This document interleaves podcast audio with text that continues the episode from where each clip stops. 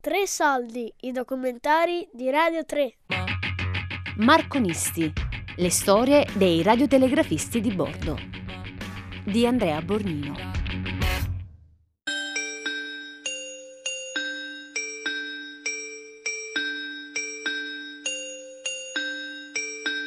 Io ero l'addetto alle comunicazioni, grandissima responsabilità.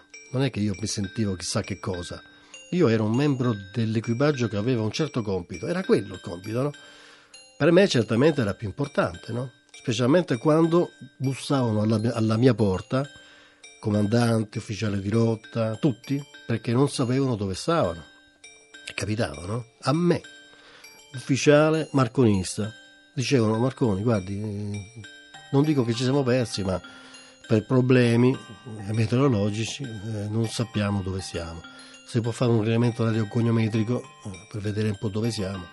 Cioè, quindi non è che eh, sapevo l'importanza del mestiere, no?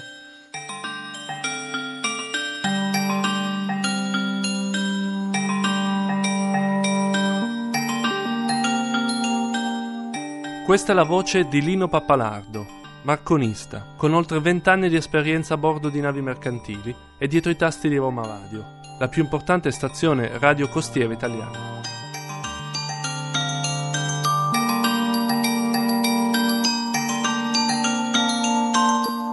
All'inizio io desideravo fare il comandante, fare l'istituto nautico e quindi l'istituto tecnico nautico, ma non c'era possibilità per me perché sono miope, e dato che il libretto di prima categoria per quanto riguarda l'ufficiale di coperta non contemplava un visus così basso come quello mio, dovevo scegliere di andare in macchina, cioè fare macchinista e sinceramente non mi andava.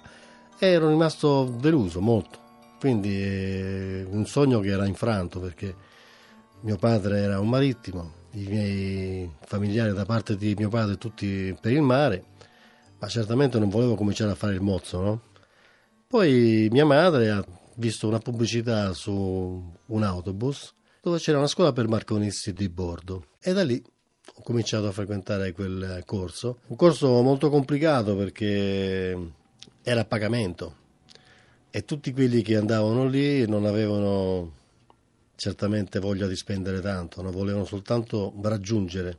Infatti il motto che io ho l'ho letto proprio sulla scuola, proprio nell'aula della, della mia classe, c'era scritto se insisti e resisti, raggiungi e conquisti. E perché era tosto, era, era veramente duro. Da lì è nato questo fatto che sono diventato marconista.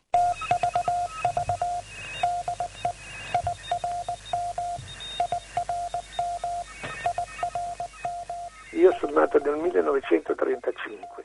Nel 1947, a guerra finita da due anni neanche, mia madre rapporta lettere qua nel, nella cittadina della Riviera di Ponente, Pietra Ligure, e a quei tempi si usava che d'estate i figli dei postini andavano a fare i fattorini. Io a 12 anni oh, sono andata a fare il fattorino alla posta a portare qualche telegramma, qualche espresso. Come sono entrato in quell'ufficio postale sono rimasto proprio brasato dalla, da aver visto questa macchina del telegrafo con il direttore, che poi fu il mio maestro, lavorare a questa macchina e da questi punti e linee uscivano dei telegrammi e poi quelli che trasmetteva. Il direttore si accorse di questa mia reazione e mi disse vuoi che ti scrivo l'alfabeto, vuoi imparare? E me lo scrisse velocemente su un pezzo di carta così approssimativo, però logicamente mi scrisse l'alfabeto.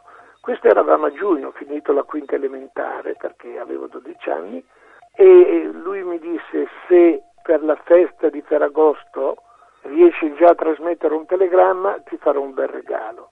Ho trasmesso il telegramma e mi fece il regalo. E questo è stato il mio primo telegramma, non posso sbagliarmi, l'ho trasmesso al 15 di agosto del 1947. Ai miei tempi era difficile fare l'allievo, parlo del 1968, molto difficile perché nessun armatore ti imbarcava a meno che non fossi raccomandato. Le altre strade erano o fare il mozzo, il giovanotto, il piccolo di camera, insomma un, un mestiere che poi mi consentiva di andare a fare pratica con il marconista di bordo oppure su una nave pirata lanciarsi così. E così ho fatto, e certo non con facilità. Eh, infatti la nave che, che, mi ha accolto per la prima volta si, chiama, si chiamava Cumoreana Panamense e io mi sono trovato molto male anche perché il marconista che è sbarcato mi ha fatto gli auguri perché per lui era l'ultimo imbarco e per me era il primo. Ti ho scritto tutto, infatti mi ha fatto un foglio, detto guarda c'è tutto scritto qua, non troverai nessun problema, ti faccio gli auguri e se n'è andato. Io non sapevo neanche accendere la stazione radio. Eh. È stato triste, eh, confesso che le prime notti non ho dormito perché cercavo di capire sulla 500 la frequenza di soccorso, chiamata, urgenza, eh, quello che si dicevano. Non capivo. Non capivo perché una cosa è ricevere da un apparecchio automatico senza disturbi, una cosa precisa, tranquilla, e un'altra cosa invece è ricevere segnali che si intrecciavano fra loro, fatti manualmente o con scariche, disturbi. Molto, molto difficile. Tanto che pensavo effettivamente di non farcela, di tornare indietro come tanti altri miei compagni. E invece, per fortuna, sono, ho resistito e ce l'ho fatta ma è stata difficile. Durante il periodo bellico mio padre aveva una vecchia radio americana, un ricevitore, col quale riceveva Radio Londra. Io, curioso di questo materiale, andavo a vedere cosa faceva, perché l'antenna la stendeva solo di sera e poi durante la giornata la, la toglieva. E questo è stato il mio avvicinarmi alla radio.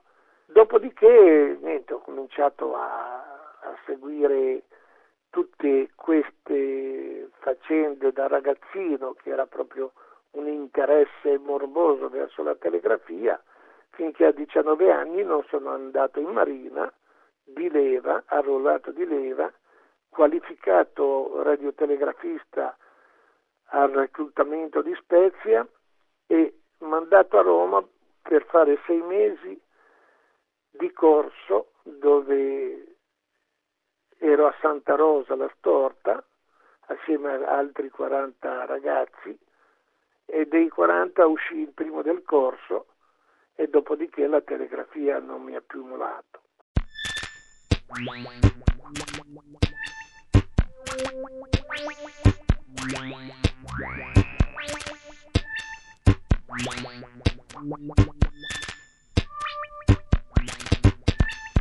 La frequenza di 500 kcicli, chiamata confidenzialmente dai marconisti la 500, è stata la più importante frequenza di chiamate soccorso usata dai radiotelegrafisti di tutto il mondo. La 500 era un luogo di incontro dove convivevano le chiamate commerciali e i saluti tra gli operatori. Ascoltiamo adesso il racconto di Antonio Zerbini, uno dei marconisti che operavano dalla stazione radio costiera di Genova Radio. A quei tempi era il 1955, la Marina Militare assicurava il servizio sulla 500, la famosa frequenza di soccorso e chiamata per le poste italiane. Io sono andato avanti in Marina fino al 1957, dopodiché niente, sono radiotelegrafista, eh, brevetti, tutto quello che serve, però i tempi erano tempi che non riesco assolutamente a trovare un imbarco perché avrei per la mercantile dovuto fare almeno sei mesi di allievo e la, gli armatori se potevano toglievano anche il radiotelegrafista non è che ce lo mettevano il marconista a bordo almeno a quei tempi era come un mezzo stregone no? per loro e per loro intendo l'equipaggio tutto, compresi diciamo, gli ufficiali, perché noi eravamo un po' distaccati dalla conduttura della nave, no? cioè, la nave si muoveva tramite la macchina, chi la guidava erano gli ufficiali di coperta, noi eravamo qualcosa di estraneo, no? però senza di noi la nave non partiva, quindi eravamo necessari E questo dava fastidio a tanta gente, anche perché noi eravamo chiamati la, la, signorina di bordo, sempre puliti, sempre perfetti, non si lavorava mai, secondo loro, non facevamo niente, però poi tutti quanti ci venivano a cercare, anche per la riparazione di un orologio, per mettere appunto, non so, una radio che era caduta, qualsiasi cosa, perché noi eravamo quelli addetti a fare i lavori piccoli, i lavori di sofisticazione, secondo loro, no? E mezzi stregoni. La prima cosa che si faceva a bordo era, almeno per me, era il segnale orario. Dice, ma a che cosa serve il segnale orario? Una stupidaggine, no? Senza quello non si riuscivano a fare i punti nave, intendo quelli stellari, perché tutti avete visto al cinema il comandante o l'ufficiale di rotta col sestante, no?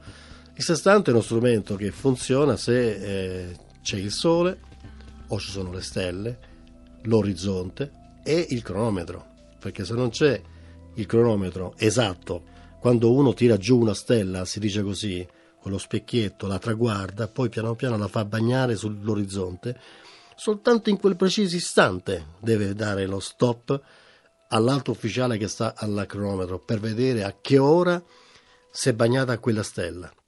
E poi tramite diciamo, i libri e tramite eh, la trigonometria, eccetera, eccetera, si sa che noi siamo su quella linea, no? L'orologio quindi era importantissimo per il marconista, no? la, la, prima cosa. Certo, non è che andavamo lì a muovere l'orologio, il cronometro non si poteva toccare, avevamo soltanto un piccolo libretto dove noi segnavamo lo spostamento di quel giorno. Questa è la prima cosa. La seconda cosa era fare un ascolto generale per le stazioni che ci interessavano, cioè sapere se eravamo in lista, se c'erano telecamere per noi, poi il bollettino, quello era secondo l'orario, a volte poteva capitare prima, a volte capitava dopo, e poi praticamente noi avevamo ascolto, e quello era l'ascolto continuo.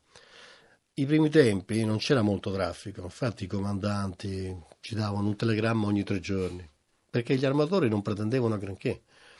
Poi, passando il tempo, uno ogni due, poi uno al giorno, e negli ultimi tempi in cui ho navigato le comunicazioni erano 24 su 24, non c'era praticamente un momento in cui non si, poteva, non si doveva fare un QSO, cioè un, un collegamento. Quindi io sapevo che il marconista a bordo era l'unico mezzo, il cordone ombelicale tra la nave e la terra. Non c'era altro mezzo, eravamo noi. Succedeva qualcosa a noi, era un problema grosso. La nave era come persa. Senza comunicazioni oggi sembrerebbe che non si possa andare avanti. Se uno si dimentica il cellulare per 10 minuti diventa quasi matto. Immaginiamo una nave che parte da un porto, è una spedizione. Eh? noi dimentichiamo che quando parte una nave con il comandante e l'equipaggio è una spedizione. Una volta addirittura si partiva senza carico, senza niente, all'avventura. Era il comandante che cercava il carico e lo portava da una parte o dall'altra. Poi quando tornava, dopo un anno e mezzo, due anni, se tornava, eh, era... Quindi eh, le comunicazioni erano diventate una cosa, in, non dico necessarie, non si può neanche pensare che non, che non ci fossero, no?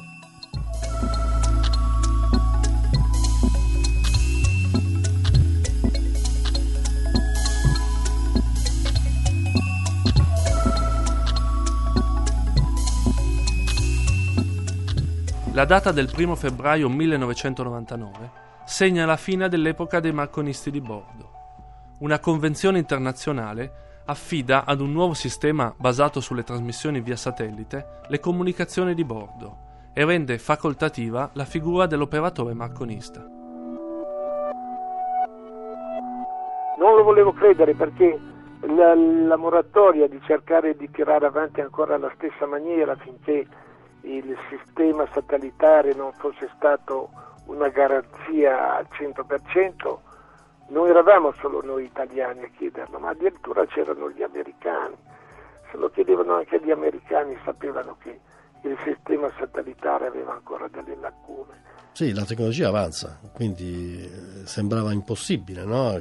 andare ancora avanti con il classico marconista e con l'alfabeto morse Sembrava però che il futuro del marconista cambiasse in uomo tuttofare in elettronica e comunicazioni, perché le comunicazioni, come ho detto prima, ci devono sempre stare, no? anzi sono sempre maggiori. Quindi una persona addetta esclusivamente alle comunicazioni, alle riparazioni di tutti gli apparati elettronici di bordo, penso che era la figura del marconista del futuro. Cioè l'abbiamo pensato tutti. E ci abbiamo pensato male, perché in ambito mondiale hanno detto che il balconista era una figura del tutto inutile. Perché mentre penso che con la fonia, con, le, con la voce, uno possa anche mentire, in radiotelegrafia no. È come scrivere.